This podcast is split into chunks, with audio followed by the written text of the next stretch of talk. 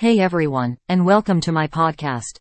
Today, we're going to be talking about how many emotional support animals you can have in Texas. So, the short answer is that there is no limit to the number of emotional support animals you can have in Texas. However, there are a few things to keep in mind. First, you need to have a legitimate need for an ESA. This means that you have a mental health condition that is substantially limiting one or more major life activities. Second, you need to have an ESA letter from a licensed mental health professional stating that you need an ESA. Once you have met these requirements, you can have as many ESAs as you need.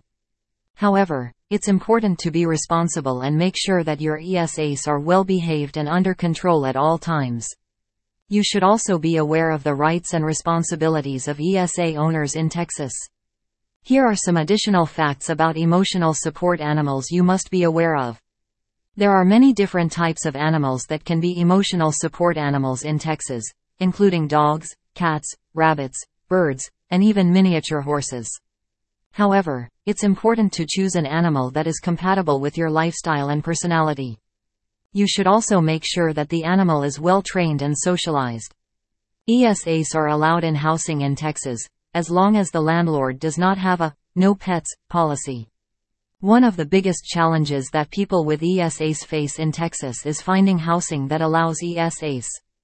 Many landlords have no pets policies, and even those who do allow pets may not be familiar with ESAs.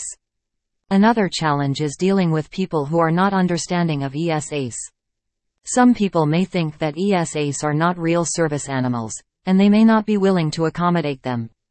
There are many resources available to people with ESAs in Texas. Some organizations can help you get an ESA letter.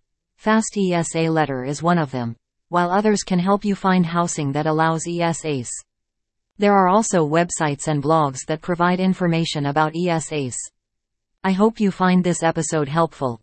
Don't forget to like and share this episode. Stay tuned for more updates.